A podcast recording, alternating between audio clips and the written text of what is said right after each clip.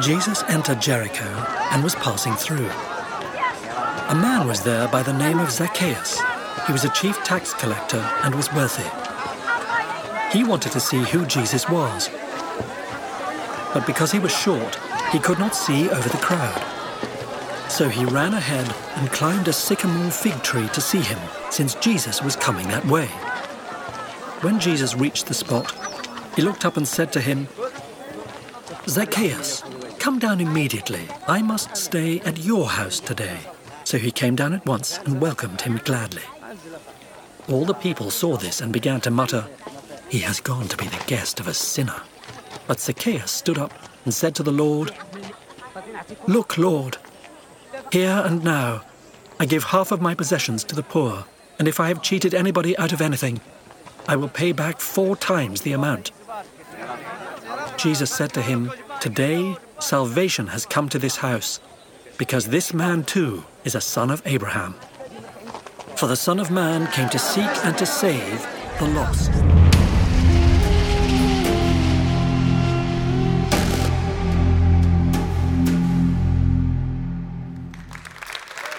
Thanks for the welcome. And welcome to part two of this series, uh, Meet the Real Jesus. we have seen last week uh, Bartimaeus met the real Jesus. This week, Zacchaeus, Bart, and Zach are showing us that when real people uh, meet the real Jesus, they are forever changed. Amen? And what I want to do, just uh, by way of introduction, is focus in a little bit on this word real. We want to meet the real Jesus. In other words, part of what we want to do is to show the real encounter, not with the stereotypes or the assumptions that people have about what Jesus is like, but seeing who the real Jesus is. Have you noticed in life generally that assumptions can be dangerous, right? Assumptions and stereotypes can mean that you miss out on the real thing. A few, uh, a couple of years ago, I was at a quite formal dinner in, uh, in Cambridge, um, you know, sort of a very smart suit affair. And was, I think it was a four course or five course meal, very plush. And frankly, it was delicious. So I was enjoying the food and the company. And um, partway through the meal, during the main course, I looked at the menu card to see what was for dessert. And to my horror, it said Jaffa cake.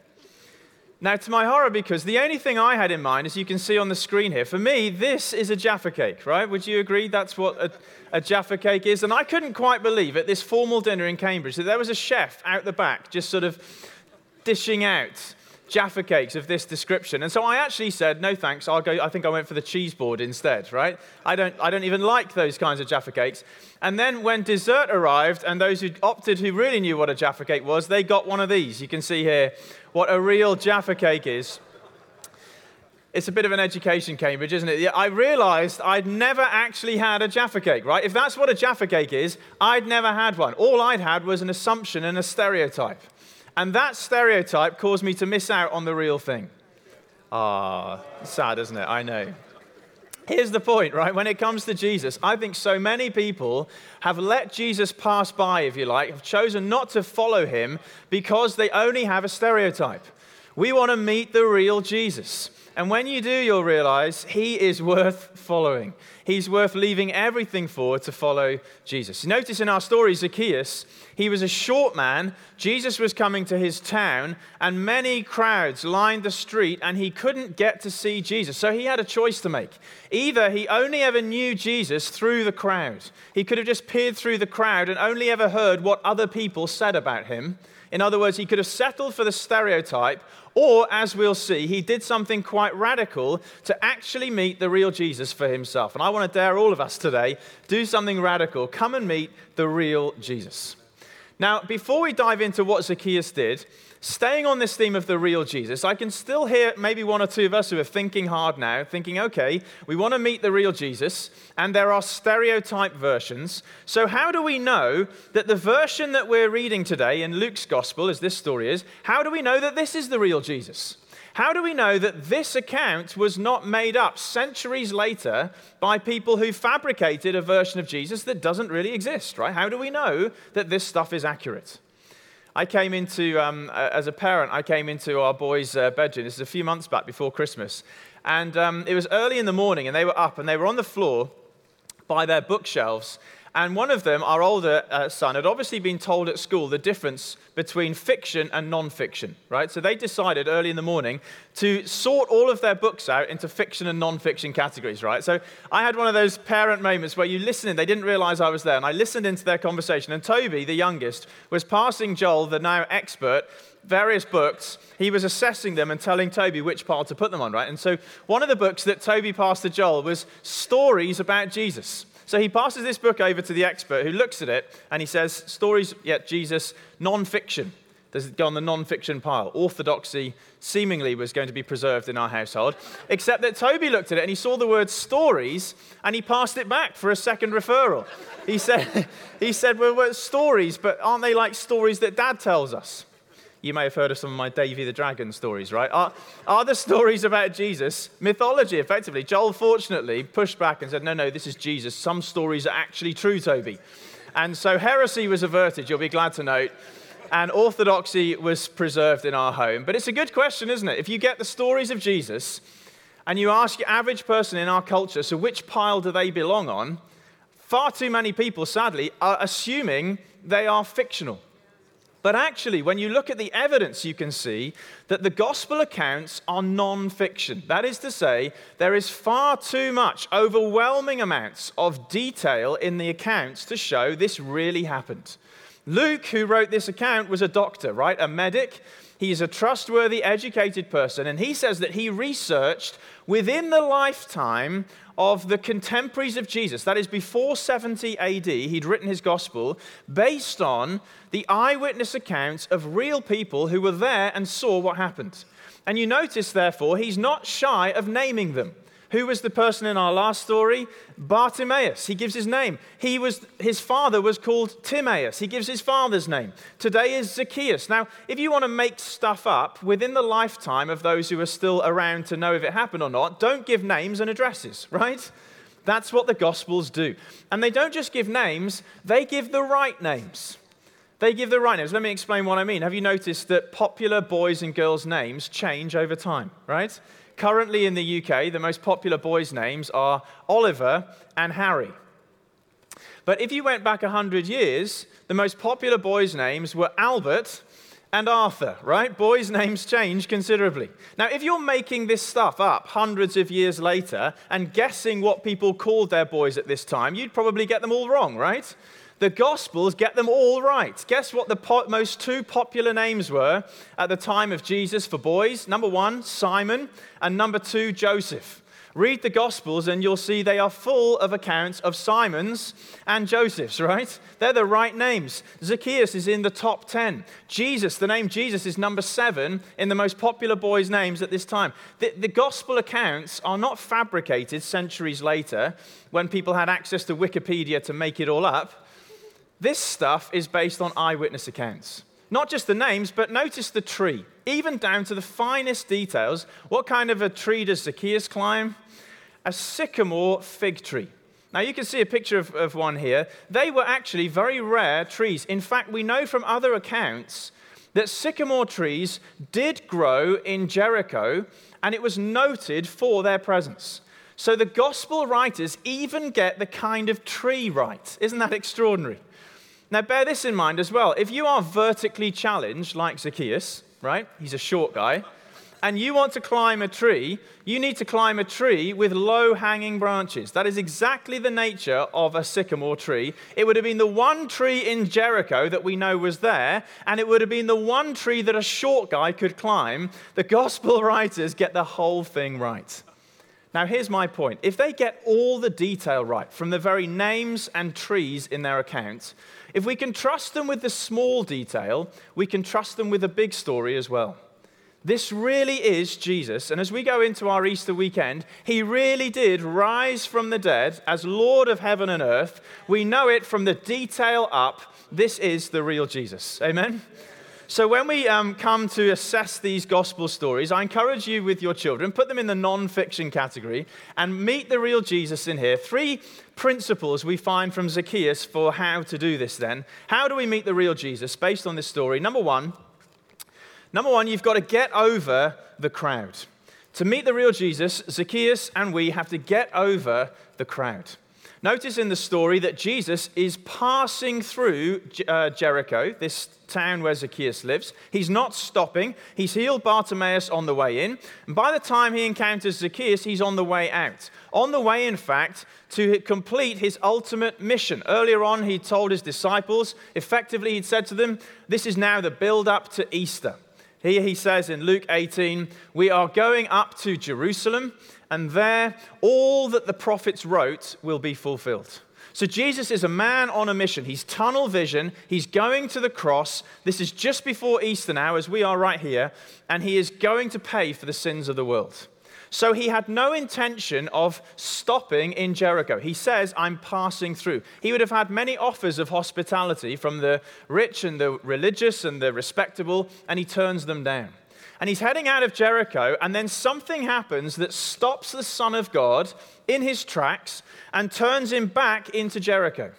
And that something is Zacchaeus. Notice what Zacchaeus did to stop Jesus in his tracks. We read in verse 4 Zacchaeus ran ahead and climbed a sycamore fig tree to see Jesus since Jesus was coming that way. And then we read this When Jesus reached the spot, he looked up to him and said, Zacchaeus, come down immediately. I must stay at your house today. So, what did Zacchaeus do to stop Jesus when he turned down all the other offers? Zacchaeus stops Jesus in his tracks and even causes Jesus to go back into Jericho and stay for a meal and even overnight with Zacchaeus. Well, notice two things Zacchaeus did. Firstly, he ran and secondly, he climbed. Now, I know that might not sound significant to us, but actually, for a smart, wealthy, respectable man to run in this ancient world was considered disrespe- disrespectful. It was considered to, have, to be beneath a, an adult to run. Children run, adults walk, right? So D- Zacchaeus gave up his dignity in that act. And secondly, you notice he climbed. Now, again, children climb trees, right? But adults are more respectable than that. They don't climb up. Men in this culture wore long robes, so to run was awkward, right? You had to hitch up that robe above the knees in a kind of cumbersome way. Imagine trying to climb a tree then with a robe on. You know, it doesn't work. He would have looked shameful and would have brought himself into disrepute with what he did. Now, here's the point then. In order to meet the real Jesus, Zacchaeus was prepared to lay aside his reputation. He, he got beyond what other people thought of him in order to climb up and go out on a limb to meet the real Jesus. You get the point. In order to meet the real Jesus, you've got to get over the crowd. He had a choice to make, didn't he? Either he could have kept in with the crowd, hidden behind them, and never met the real Jesus, but stayed in with other people, stayed where other people were at, or, as this picture shows, he ended up if you like, over the crowd. Here you can see Zacchaeus is a, is a picture of him now separate from everyone else, now being different, going out on a limb. You know, I think one of the things that keeps us from meeting the real Jesus, from following the real Jesus, is that we're too concerned about what the crowd thinks. Would you agree? We're too concerned to keep in with the crowd. Zacchaeus must have reached a point where he just thought, oh, forget it. I want to meet Jesus. I don't care if I have to look a bit silly. I'm going to run. I'm going to climb to meet the real Jesus. Some of us today, we've got to get over the crowd. It's only the crowd that's holding us back. We know it's true. We know it's the way we should live, but it's what everyone else will think of us that keeps us down on the ground. Why not run and climb to meet Jesus today? Why not be a bit more radical than that? Some of us may be being held back from getting baptized. We've made a kind of private commitment to Jesus, but we're holding off from going public on it. Hey, come on, get over the crowd. If you will get over the crowd, you can have your life transformed by a proper encounter with Jesus. I know for myself that for many years I was genuinely a Christian. I'd made a private commitment to Jesus. And yet I held off from getting baptized until quite late in my teenage years, even though I'd been a Christian. And I was ashamed of being a Christian. I can remember on one occasion, one of my friends actually found out that I was that my father actually was a minister at the time. That's what he, that was the piece of information. And I lied about what my father did for a living because I was so ashamed that someone would realize that I was from a Christian home. And so my friend, he'd worked it out from the telephone directory. Remember those? Uh, he'd worked it out from the telephone directory. And, and I remember he was about to tell other people. And I, I was so desperate to stop him that I actually punched him in the solar plexus to wind him so he couldn't speak, so he couldn't tell anyone what my father really did for a living. Now that's hiding behind the crowd, right? That's shame. Actually, that's not a free way to live continually trying to manage what other people think of us and guard our reputation is exhausting. What a liberating thing to give up our reputation, get over the crowd, go out on a limb, and say, I want to fully identify with Jesus. It may be this is your moment to get baptized. Maybe that's the thing you need to do. It may be that you're already a believer, you're a Christian, but you've kept a low profile on social media, maybe, or a low profile in the office, and you would, up until now, have been pretty cautious. I want to encourage you Easter's coming. Why not step out, go out on a limb, and invite some people to Easter? Think, I don't care what the crowd think. I want people to know Jesus is alive. Will you come on Easter Sunday? This is our moment to step over our fears, get over the crowd, and be identified with Jesus. Zacchaeus climbed a tree to meet with Jesus. Just a few days later, Jesus will hang on a tree on the cross for Zacchaeus and for this world. He will be lifted up above a mocking crowd who will taunt him as he's crucified. If he did that for us, let's not hide behind the crowd. Let's get over the crowd, amen, and meet the real Jesus. Second thing that Zacchaeus needs to do, not only is, does he have to get over the crowd, but secondly, you notice he has to let Jesus into the mess. Let Jesus into the mess. And a remarkable thing happens in verse 5 and 6. As we saw in a moment, a moment ago, we read this. Verse 5 When Jesus reached the spot, he looked up and said to him, Zacchaeus, come down immediately. I must stay at your house today. So Zacchaeus came down at once and welcomed him in gladly. Now, I think this is remarkable on two fronts. Firstly, that Jesus went into Zacchaeus' house, and secondly, that Zacchaeus let Jesus into his house.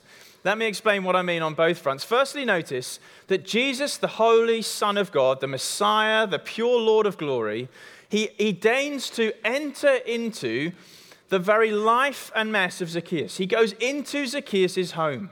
He doesn't just have a conversation with him by the tree, he turns back round and, having turned down everyone else, he enters the house of Zacchaeus. He eats his food. He reclines on his furniture. He receives his hospitality, which in this culture was a sign of friendship and of acceptance. Now, you can understand why. Then in verse 7, we read that all the people saw this and began to mutter. Such an onomatopoeic word, that isn't it? Mutter. Could you all just say with me, mutter, mutter, mutter? Come on, say that. Mutter, mutter, mutter. That's what the crowd sounded like with just utter disgust at what Jesus was doing. And this is what they say He has gone to be the guest of a sinner. Now, when we understand what Zacchaeus did for a living, we understand what they're getting at. In verse 2, we're told Zacchaeus was a chief tax collector and was wealthy. Now, a tax collector in this culture is not the same as a respectable job for HMRC today. I just want to get that clear, okay? The tax man and the tax collector, they're not the same thing, okay? So I'm not going to do any cheap jokes about tax inspectors. What's the difference between a tax inspector and a taxidermist? The taxidermist only takes the skin. I'm not going to do any of that kind of stuff. It's, it's cheap, it's not necessary, right? Because, because this was different, okay? In this ancient Palestine culture, the tax collector worked on behalf of the Romans. Israel was under Roman occupation. The Romans wanted to extract as much of the money as they could, and they realized the cleverest way to do this is to appoint a local who knows what everyone's got, insider, to effectively get the taxes. We'll give them a couple of soldiers to enforce their power. And when they said to a man like Zacchaeus, okay, this is the amount you've got to collect for the Romans, anything else you get, you can keep. Now, we read that he was a wealthy man, which meant he got a lot more from his people than the Romans deserved, and he kept it for himself. Can you imagine then the level of hatred towards Zacchaeus in Jericho? Can you imagine people walking past him in his big house? Look at that fat man in his big house built on taxpayers' money. You can imagine that just the animosity towards this man. And here's the Son of God going for dinner in his home. Can you feel that now? Can you feel why they were muttering? The offense that the real Jesus causes those who were respectable and religious and who thought that they were the ones worthy of dinner with Jesus find that in fact, Jesus has come to demonstrate a different kind of mission. And so he chooses the least respectable person in the town and says, I must come to your house for dinner. And when he comes in, did you notice what Jesus does? He goes into Zacchaeus' house. That, that in itself is shocking. To the Jewish authorities of the day, it would have been like a contamination site. They, they thought of places like this as unclean. Imagine men in, operating in sort of contamination suits, dealing with toxic waste. They would have thought of Zacchaeus' house spiritually in those terms, and the Son of God just walks in. He doesn't, he doesn't say, let's talk here on the street. He, he, he might, Jesus might just have got away with it if he'd said, Right, Zacchaeus, come down from the tree. Here's the deal. I want you to go home, sort out your mess, put your whole estate in order, and when you've done that, come back and see me, and I might just come round to yours for dinner, okay? That might have been a more respectable thing for Jesus to do, but notice he doesn't do that. Salvation doesn't work that way. Salvation is not us sorting out our mess and then saying, Jesus, is this now good enough for you? No, no. He comes into the mess. Amen? Grace is the Son of God walking into the mess. Before Zacchaeus has had a chance to sort anything out, Jesus comes in and declares, Today, salvation has come to this house. Isn't that extraordinary? That's the amazing grace of our Lord Jesus Christ. And what this tells us is that Christianity is not some kind of queuing system. Christianity is about grace, not queuing. Isn't that good news? Christianity is not a system whereby Jesus is sort of available to those who make their way to the front of the queue. If you want to become a Christian today and your life is a mess, join the back of the queue. And after you've taken a long time to sort yourself out, eventually you'll get to meet the real Jesus. No, it doesn't work like that. Christianity is not joining a queue. The Son of God announces in verse 10 that the Son of Man has come to seek and save what was lost. He's here for the people who feel their life is too much of a mess for him. That's why he targets Zacchaeus. He picks the one person that everyone would have thought, well, if anyone doesn't deserve God, it's him. And he says, right, well, then God's coming to your house today. Because I want to show everyone, whatever your mess, grace is bigger than that. Grace can triumph over that. Amen? And we find this all the time, don't we? As we minister the good news of Jesus, we find that the very people who would feel like they were least religious often get a very powerful experience of the real Jesus. This is not just Zacchaeus, this is happening today as well. I get the privilege of helping on the Alpha course and see this all the time. I was chatting to one guy on our table the other week, and he was saying, I'm, he wanted to say right from the beginning, mate, I'm not religious. I'm not religious. As if in his mind he thought that would mean I, I wouldn't ever understand Jesus. I'm not religious. And then he's had an incredible experience of Jesus. And he said, I'm reading Luke's gospel. He says, I can't put the thing down. That's the nature of the good news of Jesus. It triumphs over these ideas of stereotypes and says, no, no, it's for you. I think of another lady who, on our Alpha Day, had a far more powerful vision, literally a vision of Jesus, way beyond anything I've experienced. I've been a Christian for years. Christianity is not a queuing system, right? It's the grace of God. I think of another lady, one of our friends actually, who after being filled with the Holy Spirit, she said, we were talking to her, what did it feel like? And she said, well, she said, oh, I thought, I felt like I was stoned. She said, I sat back down, I thought all of our table was stoned. They, they had such peace and joy. Now, of course, uh, just to reassure you, they weren't stoned. They'd been filled with the Holy Spirit. But the point was, that was the only thing she had to reference it by. Now, you might think, well, someone who knows what that's like shouldn't. Well, hang on a minute, that's not grace, is it? Grace doesn't work like that. Grace says to those who've had that kind of experience, how about you meet the real Jesus? That's the grace of our Lord Jesus Christ. So I want to encourage you. Number one, don't write yourself off. Some of you might be here today and you think that by coming to church, you've joined the back of the queue. You see the people up the front and you think they're, they're the people who are close to Jesus. I'll wait my turn for a few years to try and sort myself out. Listen, folks, it doesn't work like that. If you will put your faith in Jesus Christ, you can meet the real Jesus for yourself today. Don't write yourself off. And can I encourage us? Don't write other people off. When we think about who we're going to invite to Easter, it's not just people who we think are fairly well down the queue of respectable types. You know, you know there are some people out there and you think they're sort of almost Christians. They're so nice, they'd make great Christians, right? I want to tell you, Easter is for them, and it's not just for them, it's for the people who seem a long way off. Zacchaeus, if you'd been in Jericho, you'd have thought, well, there's no point inviting him. Jesus says, I've got to go to his house for tea. This Easter, don't think, don't say no for anyone Jesus is saying yes to. Let's invite everyone, however far away we may think, to meet the real Jesus. Jesus went into his house. That's shock number one. But just notice that Zacchaeus let him into his house. That's shock number two. It, only in this sense. We read in verse six he welcomed Jesus in. Now, you might think that's obvious. Of course you would. But actually, think about it from Zacchaeus' point of view. And of course, you might not.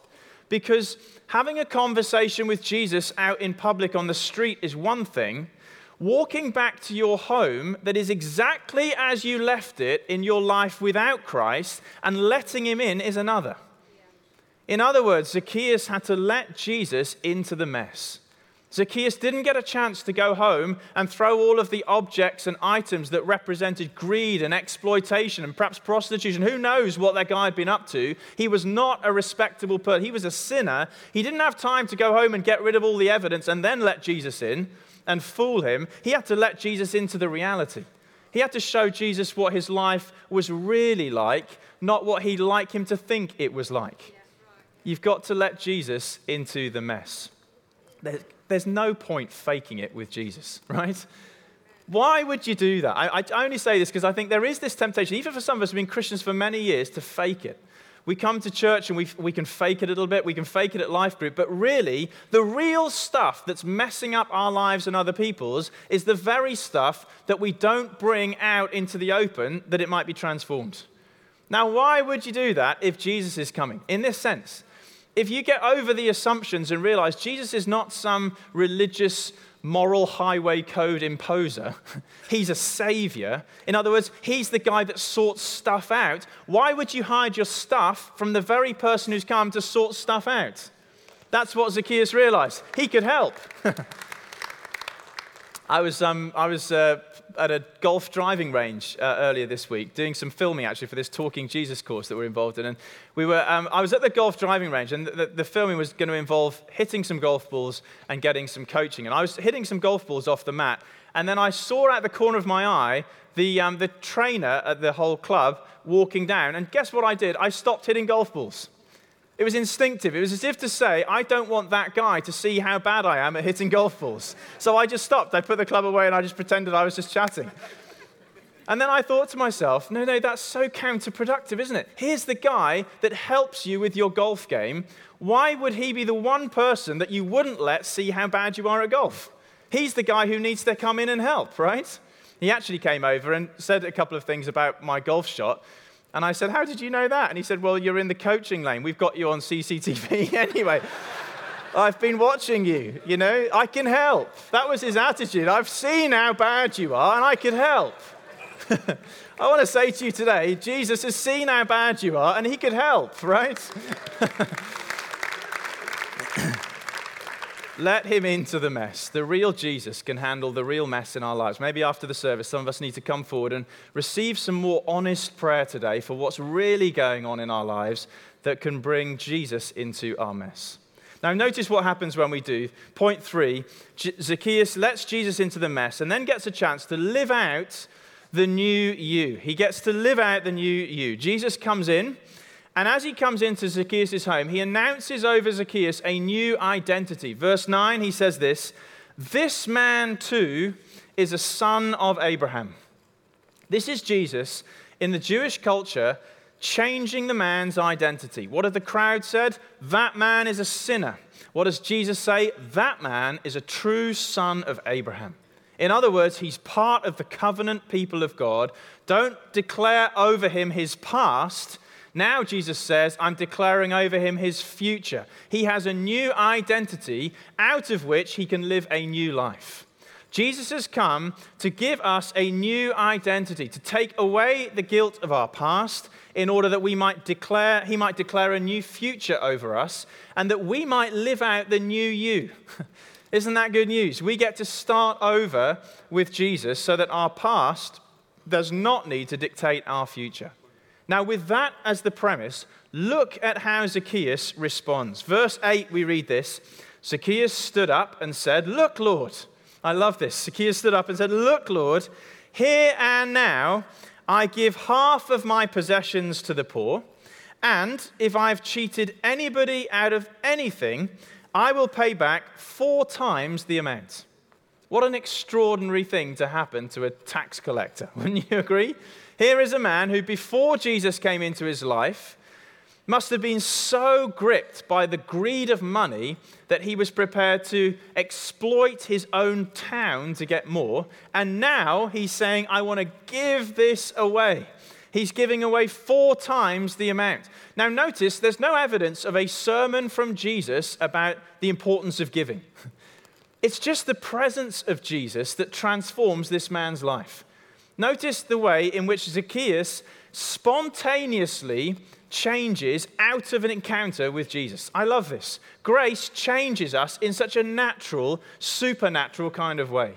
It's not about getting just more sermons from Jesus, it's just the presence of Jesus that unlocks the heart of a person and transforms them. So Zacchaeus now responds, Look, Lord. Can you hear the kind of giddy excitement in that phrase? I love it. It's like he, he, Jesus is, is perhaps talking with something else, and he's just gone off and done it. Look, Lord, look what I'm doing over here. Look at this, Lord, I'm giving my money away. and there's this kind of giddy excitement about him. It's almost like a child. Look, Dad, look what I've done. We get this as parents all the time, don't we? I remember just in the last couple of weeks. Look, Dad, some, my, my son comes in, he drags me into the other room. You don't get a choice in the matter, you're coming. Look, Dad, and there's a hundred piece puzzle that he's completed, right? My other son comes in, look, Dad, come with me, takes me out in the garden. I've started a fire. What?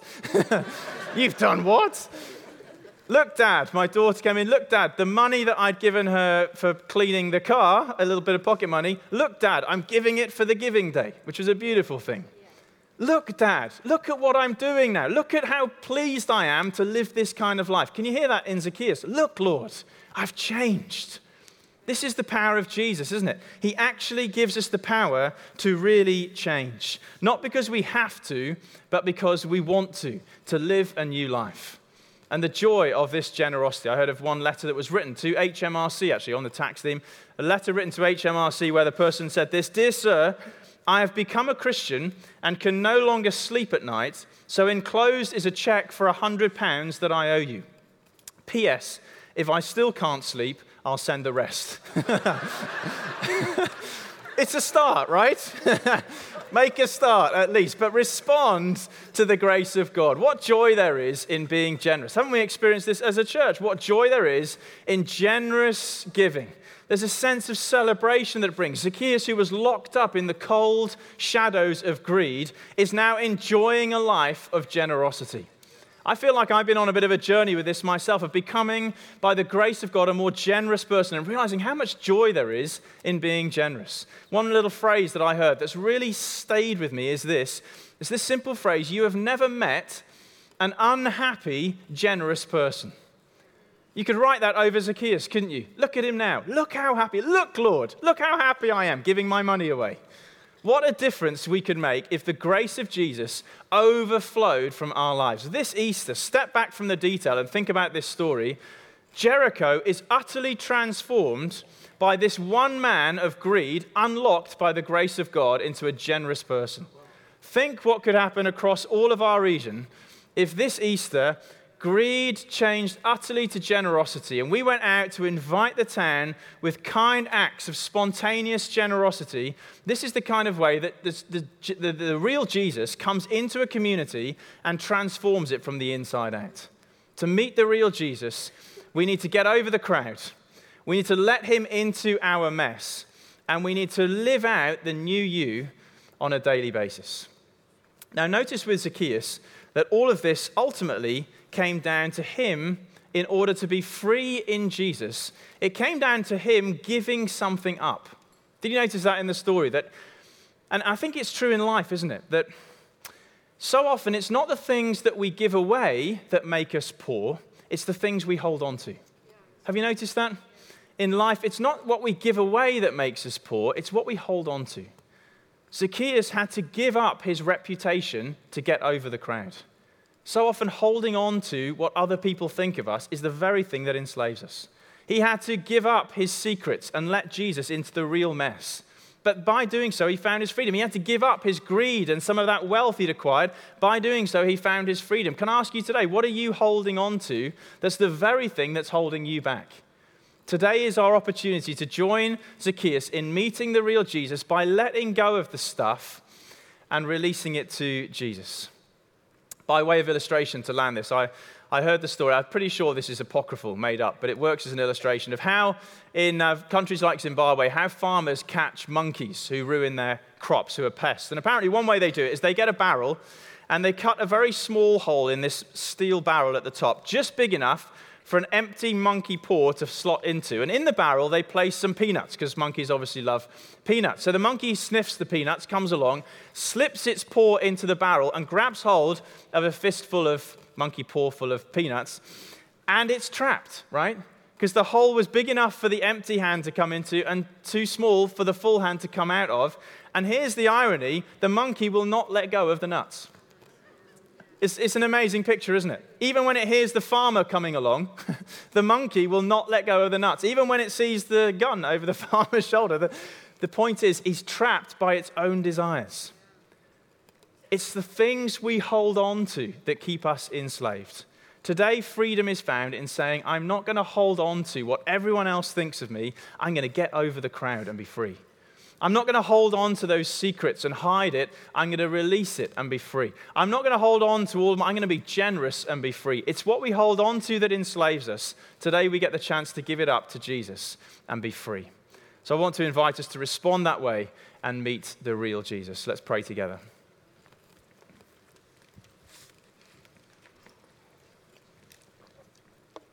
Jesus came knocking at the door of Zacchaeus effectively, as he encountered him in that tree, he invited himself into his home.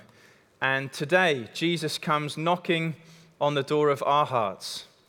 Fast forward to Revelation, and we read this promise from Jesus that sounds just like those words to Zacchaeus Behold, Jesus says, Behold, I stand at the door and knock.